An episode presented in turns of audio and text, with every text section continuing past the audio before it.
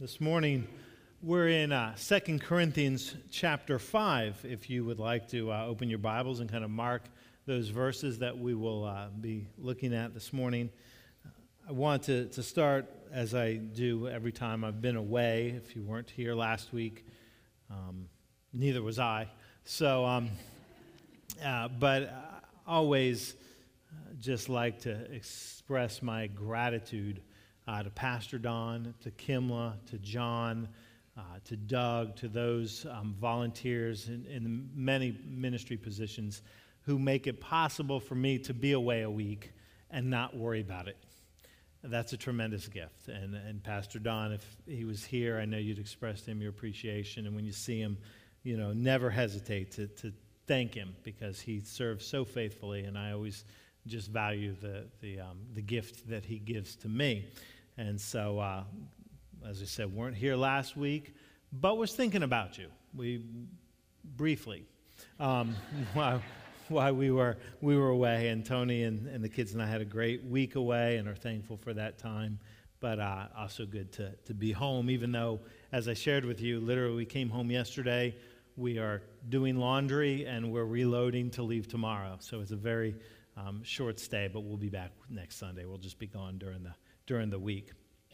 Um, but a lot of a lot of many, or, you know, many times in our lives that we just have opportunities to be thankful, and that was certainly one of them. And I wanted to just share that with you. Uh, now, turning to our scripture this morning, 2 Corinthians chapter 5, uh, beginning at verse 15, uh, some words that Paul speaks that speak to our hope, our promise of faith, uh, that speak to, to what Christ does in and through us, but also to our challenge and to our call, if you will, and, and what that means to be followers of Jesus, to be those whom Christ has begun a new work in, what that calls us to, and how we live into that faithfully. So let me begin with these words at verse 15. Again, 2 Corinthians chapter 5. And he, being Jesus, died for all that those who live should no longer live for themselves, but for him who died for them and was raised again. I want you to hear that right at the beginning, though. Paul's word, he died for all. Notice the exceptions. There are none. Everyone. So, verse 16. So, from now on, we regard no one from a worldly point of view. Though we once regarded Christ in this way, we do so no longer. Therefore, if anyone is in Christ, the new creation has come. The old has gone, the new is here. All this is from God, who reconciled us to himself through Christ and gave us the ministry of reconciliation. That God was reconciling the world to himself in Christ, not counting people's sins against them and he has committed to us the message of reconciliation. We are therefore Christ's ambassadors, as though God were making his appeal through us. We implore you on Christ's behalf be reconciled to God. God made him who had no sin to be sin for us, so that in him we might become the righteousness of God. Brothers and sisters, this is the word of God for the people of God. Let us pray. Gracious Lord, speak now. Your word speaks to us. Our worship and songs and prayers speak your words to us. And I pray these moments, these words I speak, are from you. And bless us with ears to, to hear and hearts to be open to the shaping of your Holy Spirit. In Christ we pray. Amen. I am by nature um, an observer. Not always as good an observer as I ought to be, but I try at times to be intentional about just watching people, observing behaviors, observing trends, because it plays into what I do. I'm always kind of hunting for uh, lead ins and illustrations and, and uh, connecting points, and, and much to the fear of, of my kids sometimes, as I've shared with you before, one of their favorite lines to me whenever they do something is, Dad, don't talk about this on Sunday. Um, and so, so we were gone for the week and, and on vacation, but, but I still kind of watch and pay attention. You know, Tony and I, for years, in, in a not a sermon illustration kind of way or anything, but, but we would, when we're on vacations, when we're at the beach or anywhere where you're kind of out in the sun and people are swimming and, and uh, in bathing suits and stuff, we will, we will walk around and it startles us um, how many people have no concept of the danger of the southern sun. You know, we observe, we'll walk around and we'll just look, we see how many people, we saw this when we were gone for the week, how many people ruin their vacation uh, in the first day or two because they have no concept of how bad. We saw one guy who was at a pool, and I'm not kidding, he was glowing. He was red, so red. And I thought, that guy is ruined. He's absolutely ruined for the week. And I thought, oh, Lord, please, somebody who loves this man, tell him to get out of the sun. And, uh, you know, th- there are things that people collect on vacation. That's not a good thing to collect on vacation. But I also notice the other things. I, I notice the, the souvenir shops that are always around vacation places. And they all sell the same kinds of stuff. You have been in one, you've, you've been in all of them but they, they really sell collectibles. And they're selling mementos. I, I, think largely that's what they're doing. They, they, they, they cater to our desire to collect things that remind us of an experience, that remind us of a, of a um, th- that's birth memories, if you will, or bring up memories. And so there are a lot of things that we collect to remind us of our experiences. T shirts. Uh, some a lot of people buy T-shirts of places you've gone. You might I've done it. You know, places you've gone, experience you've had, events you've attended, because they remind us of that experience. Uh, my mother collected spoons. Any spoon collectors here? The little, yeah, there's one. Okay, one. That's good.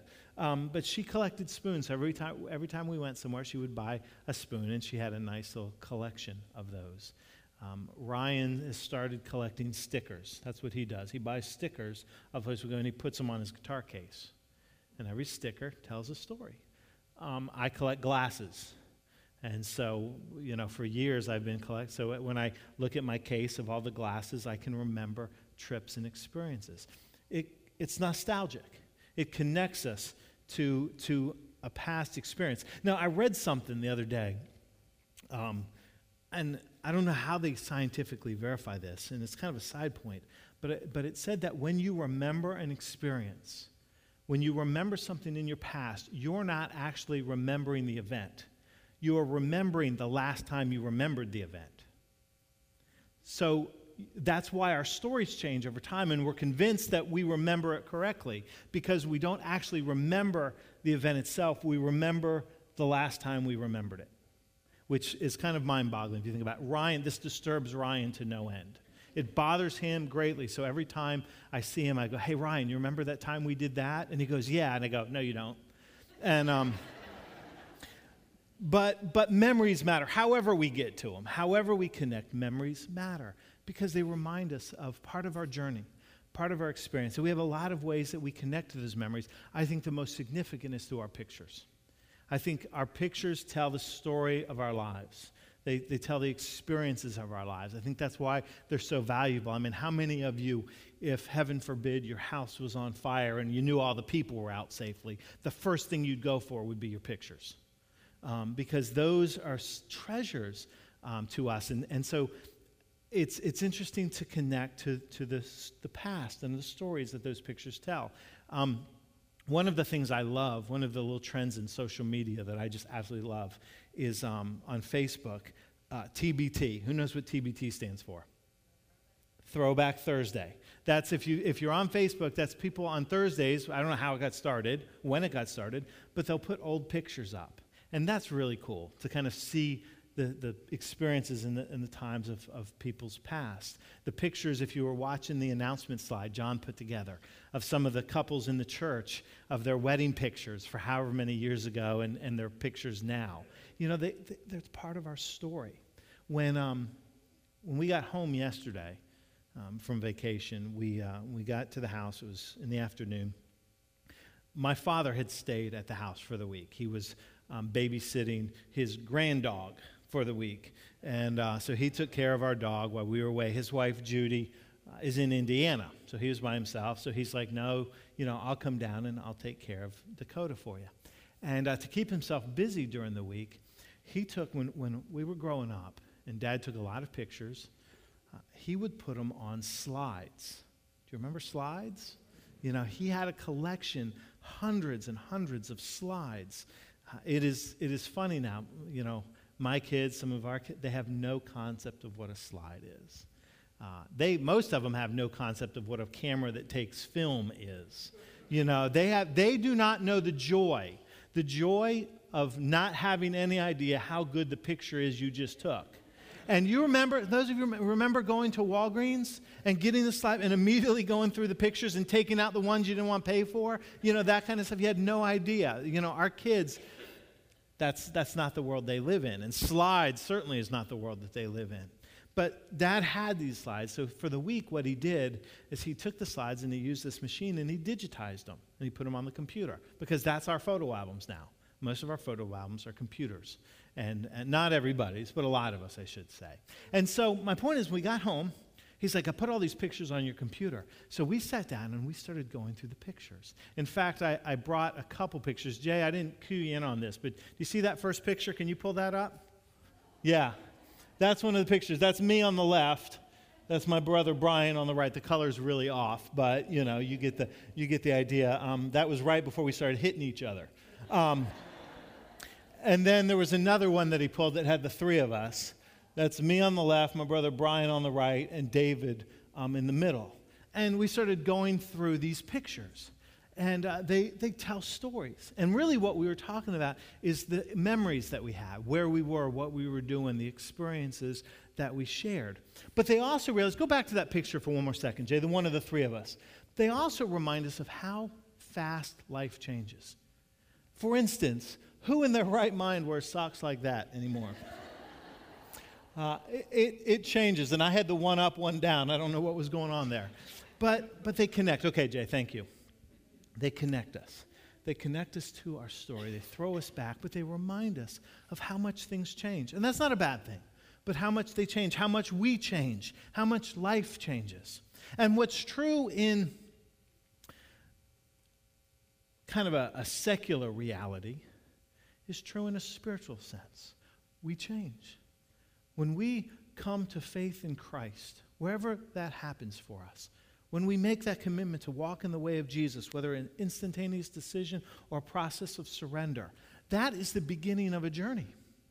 And we begin a process of being made new. That's what Paul says in those words in verse 17. He says, Therefore, if anyone is in Christ, the new creation has come. Or maybe your Bible says, he or she is made new. The old is gone, the new is here. We begin a process of change because Christ invites us into a relationship that begins to change us to make us different than what we had once been, that births in us a new hope and a new promise and a new assurance and a new love. But it changes us. If you are the same exact person before you give your life to Christ as you are after you give your life to Christ, you really haven't surrendered anything to Christ. It's in name only. Because Jesus begins to reorient. It's because the scriptures testify that we're made more like Christ and we begin to take on his character. And that's very different than our natural tendencies. I, I was standing in line yesterday before we left to come home. Uh, for the week that we were gone, our car had been parked at like a remote parking location um, that was less expensive to leave our car for the week.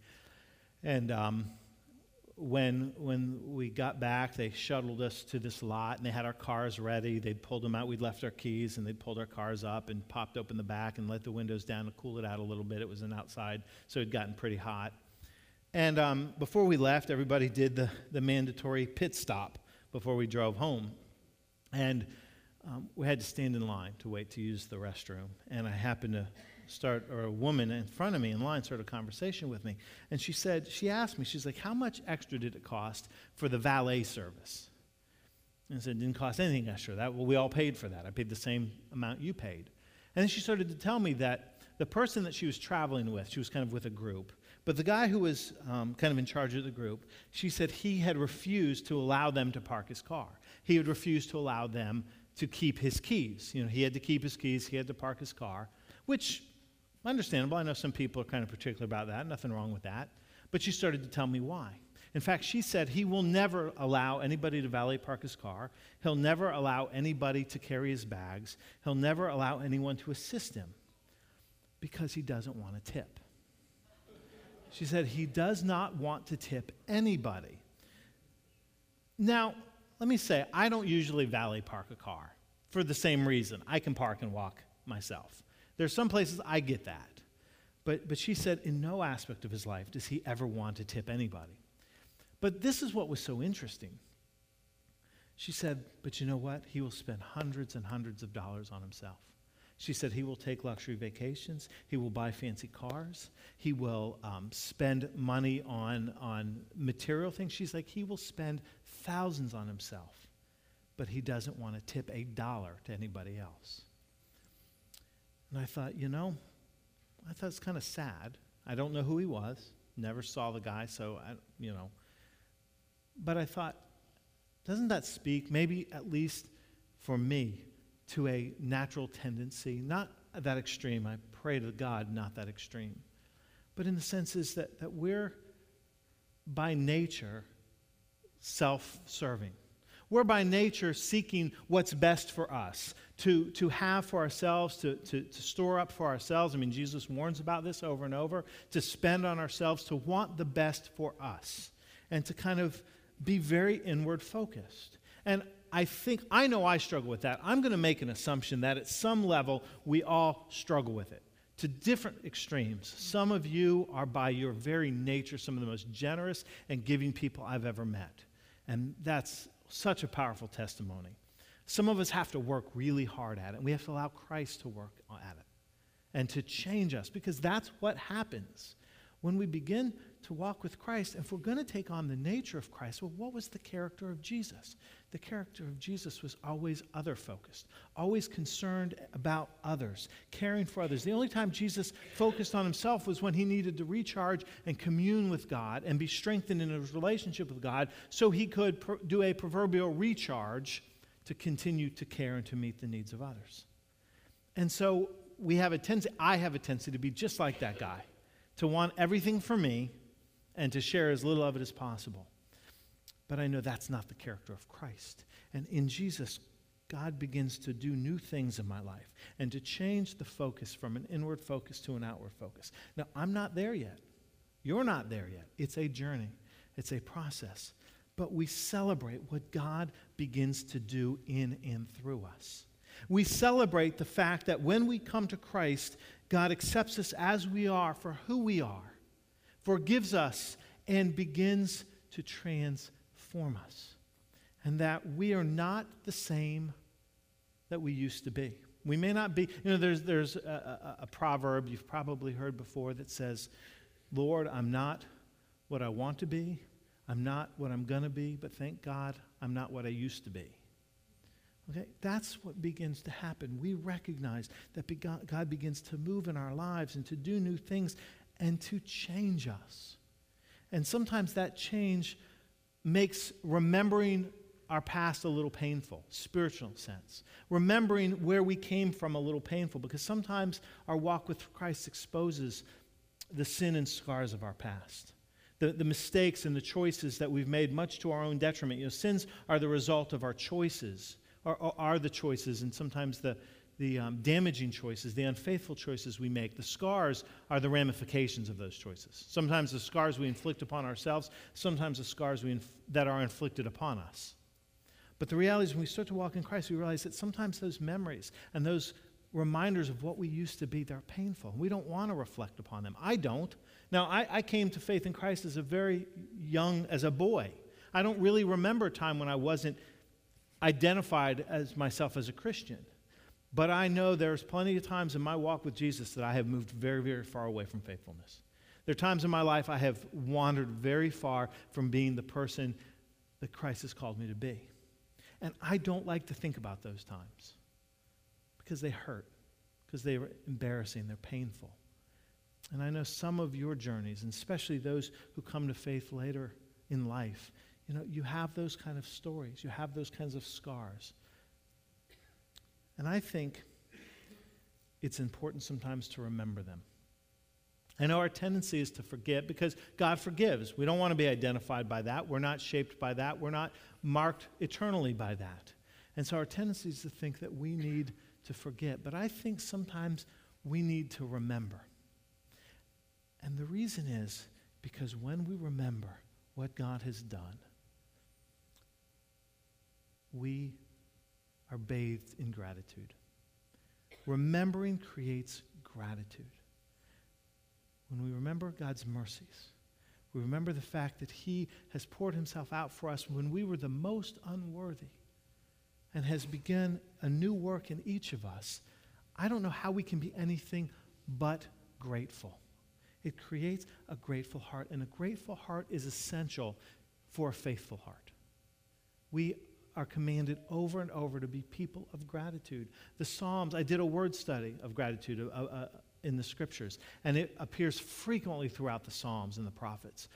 Commands like I read from the prayer to be grateful, to remember the deeds of God. But you know who else talks about gratitude a lot besides Jesus? Paul. Paul talks a lot about being grateful, rejoicing. He says, In all things, rejoice. In, in uh, Colossians, he says, Let God purify your heart and be thankful.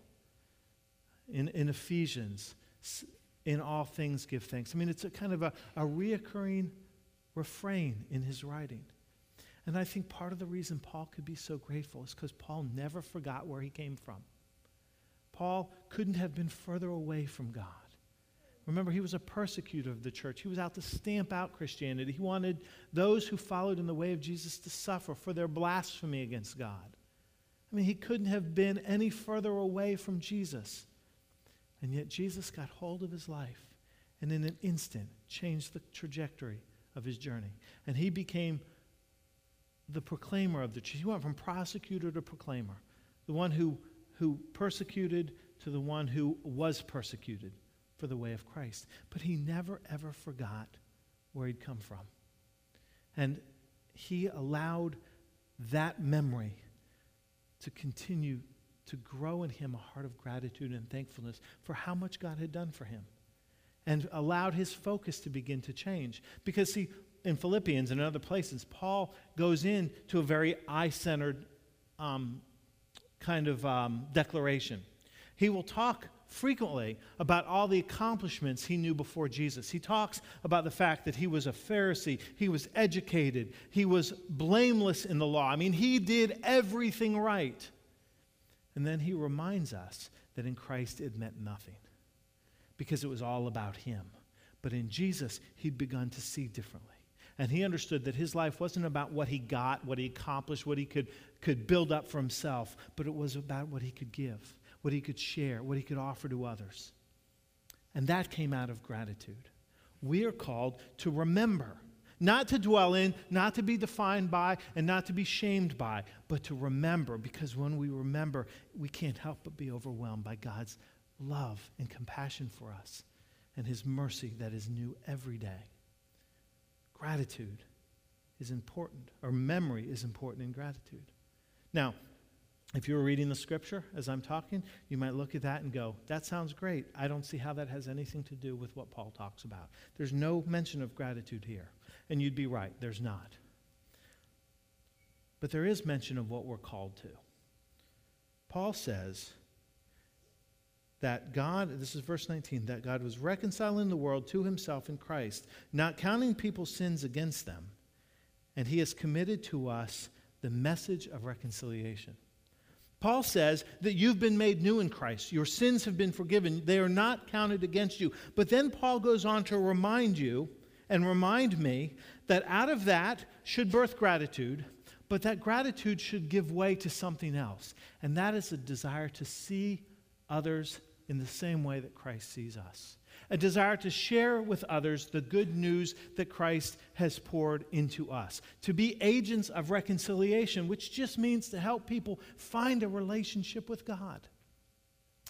And our problem, our blind spot in the church, my blind spot, is that too often I don't see people for their value, I see people for their actions. I see people who do dangerous things to harm themselves. I see people who are engaged in what we would call in church sinful behaviors. And I tend to cast them off, to push them aside, because I see them through their actions, not through the value that God has placed in their lives. And God has to constantly work on me and remind me hey, Chris, you've gotten pretty far away from me before, too. And I never pulled my mercy from you. I've never stopped forgiving and loving you. Why do you think for a second I would ever stop forgiving and loving anyone else? And when I recognize what Christ has done for me, my vision changes.